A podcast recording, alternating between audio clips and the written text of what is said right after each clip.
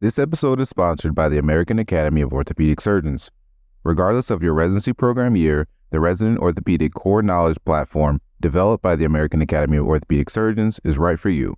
Free to residents, ROCK is an online learning program that covers 11 subspecialty areas with content that's being authored and curated by some of the leading names in orthopedics.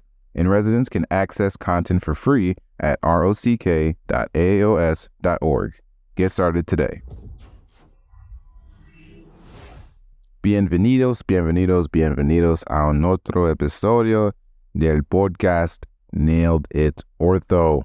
We are continuing our board review series or OIT review series for those of you that are not fifth year residents that are about to take the exam. And we've been talking about some hand, and we're going to continue to talk about some hand. But if you have not already, subscribe to the channel. Check us out on Facebook, Instagram, and Twitter at Nailed It Ortho and enjoy the episode. We're going to continue to talk some kind of hand trauma. We're going to talk a little bit about thumb injuries this time. We're going to talk about some UCL injuries, some fractures. So let's go ahead and hop into today's episode.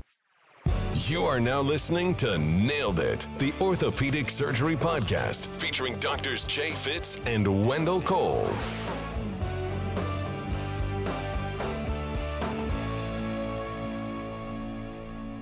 In a a different patient where unfortunately they do get some sort of volar dislocation of the PIP, what injury may happen and what position do you want the PIP to heal in? Yeah. So again, just like you just said, with these volar PIP dislocations, you may have an injury to the central slip.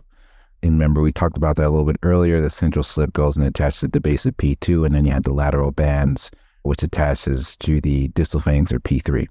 So again, so these volar PIP dislocations, you can have a central slip injury, which you want the position when you're healing to be in extension. Because again, those central slips, if they heal, if the central slip is injured and the PIP stays flexed, you can have that Boutonniere's deformity where you have flexion of the PIP. So you want to treat these with PIP joint extension. So you treat these with an extension splint will likely be the answer on the test. Now, what is the treatment of a stable PIP? What's the treatment of a stable PIP dorsal fracture dislocation where the middle phalanx articular surface is involved? Again, you want to do a dorsal extension block splint. So if they fail dorsally, you flex the digit, it's going to want to fail dorsally again. So you're going to put them in an ex- dorsal extension blocking splint. And then to treat the unstable fracture, at the articular surface. You can treat it via either ORIF with a couple of small little teeny tiny screws or a small plate or a pinning.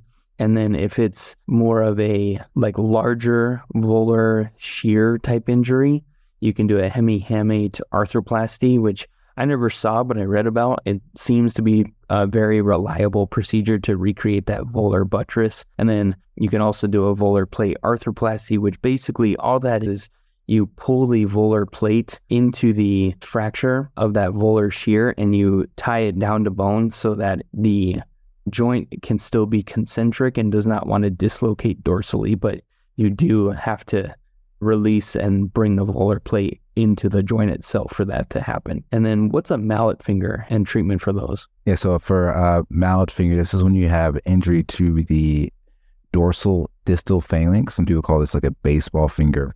And this can be due to extensor tendon injury, or it can also be due to an actual fracture itself. And how patients present is that they can have an extensor lag, in a deformity. So like they're they try to extend, but the finger's lagging, it's not extending all the way. And so you treat this with splinting. So you want to treat this in something that keeps the DIP joint extended. And so what are some patients that have these mallet fingers? You see them playing baseball, your finger gets you get hit with a baseball, you try to catch and it jabs your finger. What are some operative indications for a mallet finger? Like, what are we actually going to fix these? The indications for fixing these sort of injuries one is distal phalanx subluxation. Obviously, you don't want to leave a joint that is non concentric. If the articular fragment is greater than 40%, it most likely means that the fracture is unstable and that they will eventually sublux or dislocate. And then It's debated, but if the articular gap is greater than two millimeters, then you can also make the argument that the joint will be unstable and will require some sort of fixation. And so the treatment options, you can do a ORIF, you can do a, a dorsal blocking CRPP, where you actually, because of this dorsal fragment that comes free from the distal phalanx, rather than trying to pin that individual fragment itself to the distal phalanx, which you're probably dealing with a very tiny piece of bone, you just do a blocking K wire into the middle phalanx, which prevents further proximal propagation of the fragment and uh, keeps it in close proximity to the distal phalanx so that it can heal by secondary intention. You can do a suture repair if it's more of a tendon only injury. You can do a tendon graft. And then for the late presenters, like the six month, nine month out people who have a persistent flexion contracture because they lost their extensor mechanism to their distal phalanx, those are the ones where you're going to be talking about a, a DIP fusion versus an amputation for them. Now we're going a little bit into the PEDS world. What is an epiphyseal injury to the distal phalanx in a pediatric patient? Yeah, so this is gonna be a Seymour fracture, and, and you got to be careful because these can actually be open fractures, right? So you have the bone that breaks off and actually injures the uh, nail matrix and possibly the nail plate as well. And so for these, you actually treat these with the irrigation debridement, and you reduce these fractures because they're associated with an infection. Obviously, if you have a missed open fracture, it can be associated with an infection. So you want to make sure you treat those appropriately. So again, pediatric epiphyseal distal phalanx injury is going to be a Seymour fracture moving forward to my thumb a little bit, what is a Bennett fracture and the deforming forces seen in this fracture? Yeah, these thumb injuries always eluded me, partially because I never really had the patience to sit down and separate them in my mind. But hmm. like a Bennett and a Rolando and a Stener lesion and this and that and whatever. But regardless, we'll cover them here. So a Bennett fracture is a fracture of the base of the first metacarpal, and there's several different structures that attach to the fracture fragments. So the volar oblique ligament, which is testable, stays attached to the volar ulnar fragment of the metacarpal base fracture and will keep the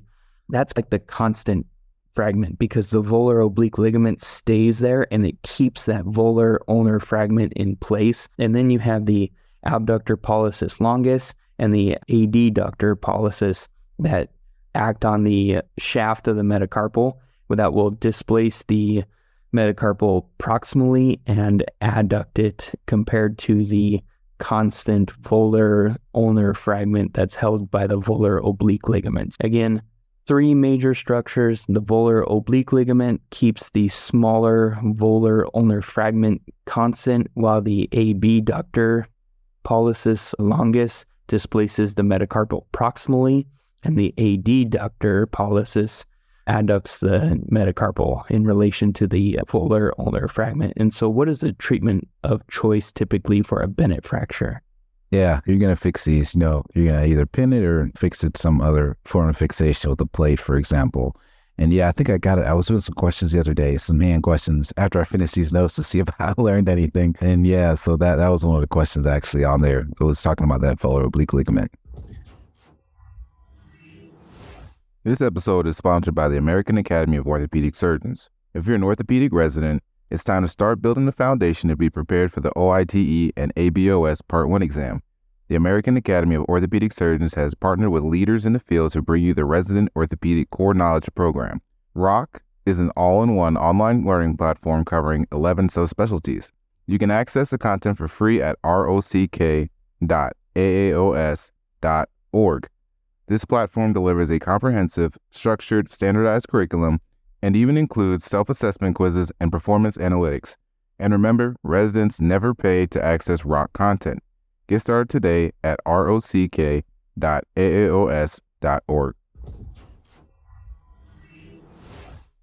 What is a Rolando fracture? It's just a name.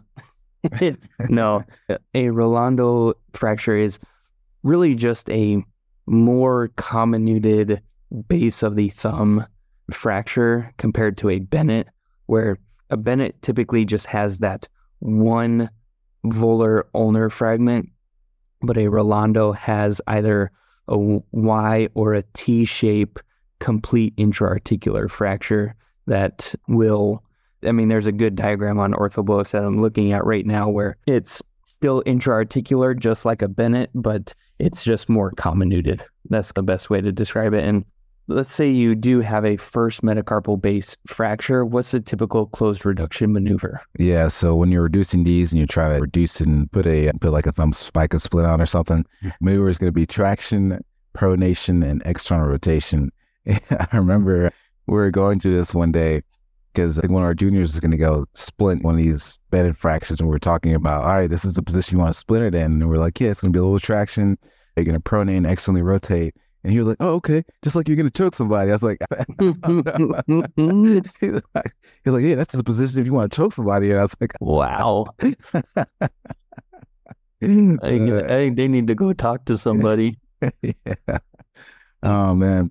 But uh, anyways, moving forward, where does the thumb UCL insert and attach to? Ulnar collateral Um, ligament. Yeah, the thumb ulnar collateral ligament inserts on the metacarpal head, which is more dorsal, to the base of the proximal phalanx, which is more volar. And then you have the accessory ulnar collateral ligament, which is more superficial. And so the ulnar collateral ligament is a MCP ligament, not a base of the thumb ligament. So that's one thing to keep in mind. We just talked about the base of the metacarpal fractures, but the thumb UCL or the ulnar collateral ligament is a MCP ligament, not a base ligament. You hear about these different thumb injuries, a skier's thumb and a gamekeeper's thumb. What's the difference between those two? Yeah. So a skier's thumb is when you have acute UCL disruption, and again, this is just a little bit more common to rupture off of the proximal phalanx. So when you have an acute UCL,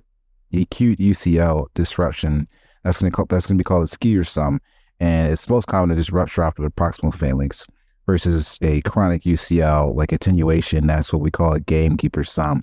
And I think Drew Brees had a, a UCL injury as well. Now I'm thinking about the Saints quarterback a couple of years ago. I think it was an acute one that he got fixed. I forget where, but I think this is just if you just Google UCL and Drew Brees, it'll pop up. So this is not HIPAA or anything. Yes. This is public knowledge. and, and moving forth, what is a Stener lesion? So a Stener lesion would be an avulsed. The avulsed ligament is above the adductor aponeurosis. Now there's an interposed structure that's going to prevent healing of the UCL, and they are typically bony related. That a a bony fragment of the UCL attachment, because the thumb gets deformed so much that it will actually pull the ligament and that bony fragment through the adductor aponeurosis. And there's it's like a one-way valve. It got pulled through but it won't push back through. So these typically need surgery done but not all UCL ligaments need surgery. Which ones can be treated non-surgically? Yeah, partial tears or tears with a firm endpoint. Those you can splint for about six weeks and send a physical therapy. But one of the things to note is when you're actually testing for these endpoints, you want to test through the true thumb UCL ligament, which is tested at 30 degrees of flexion. We do various valgus force. And I remember when we were in clinic one day and I was trying to text our, I think we had a patient we thought had a UCL injury. My attending was like, yeah, just see if they have a firm endpoint or not. And and we can either sign it up or not sign it up. And I was like, dude, I don't know. I don't know how to feel like a thumb for, for, for an endpoint. Like most experienced person here, I guess I could try, but I don't want to make this decision. yep exactly No, man. But I guess with that, you just had to do a lot of them so that you'll know what a firm endpoint versus a not firm endpoint of a thumb UCL is. And which thumb UCL injuries are actually going to be indicated for operative treatment? We just said non-op partial tears with a firm endpoint. Which ones are you going to fix? the complete tears or the displaced avulsion fractures, such as that Stener lesion I was talking about, where the adductor ap- aponeurosis gets interposed between the bone and or the two bony fragments that detach from one another. And then, yeah, like you said, with the no endpoint, you can always. The good news, I guess, this is not universal throughout the population, but most people have two thumbs, and you can always test their uninjured thumb to compare them to their injured side to see if this is a true endpoint, a false endpoint, if it's lax or if it's not, to make that kind of distinction.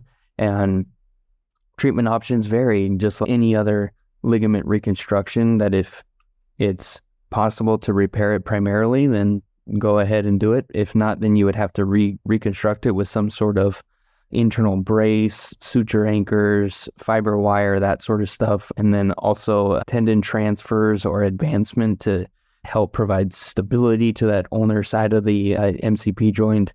And then for the older patients or ones who have failed previous repairs or are chronically subluxed or have arthritis, you can always perform an arthrodesis of those. And I don't want to be quoted on this, but I do think that you arthrodese those patients in that kind of 30 degree flexion range because that's what's easiest for people to grasp things is with the thumb already in that 30 degree flexion range. And what about the radial collateral ligament? What's the treatment for those? Yeah, it's going to be mostly non-op. There's no aponeurosis to uh, prevent the healing. I think I saw a couple of questions talking about the aponeurosis with those UCL injuries. And then in some select cases, you can treat them operatively. There's like chronic instability of the RCL. Hello, everybody. And thank you for listening to that episode. We hope that you enjoyed it. We hope that you're learning some things. That is our goal for all of these series. It's just for you to learn some stuff. We learned some stuff talking to each other, and hopefully you all learned some stuff from listening to us talk to each other. so if you have not already hit the subscribe button, please go and leave us a review. That would help us out a bunch. And uh, we'll see you all next time.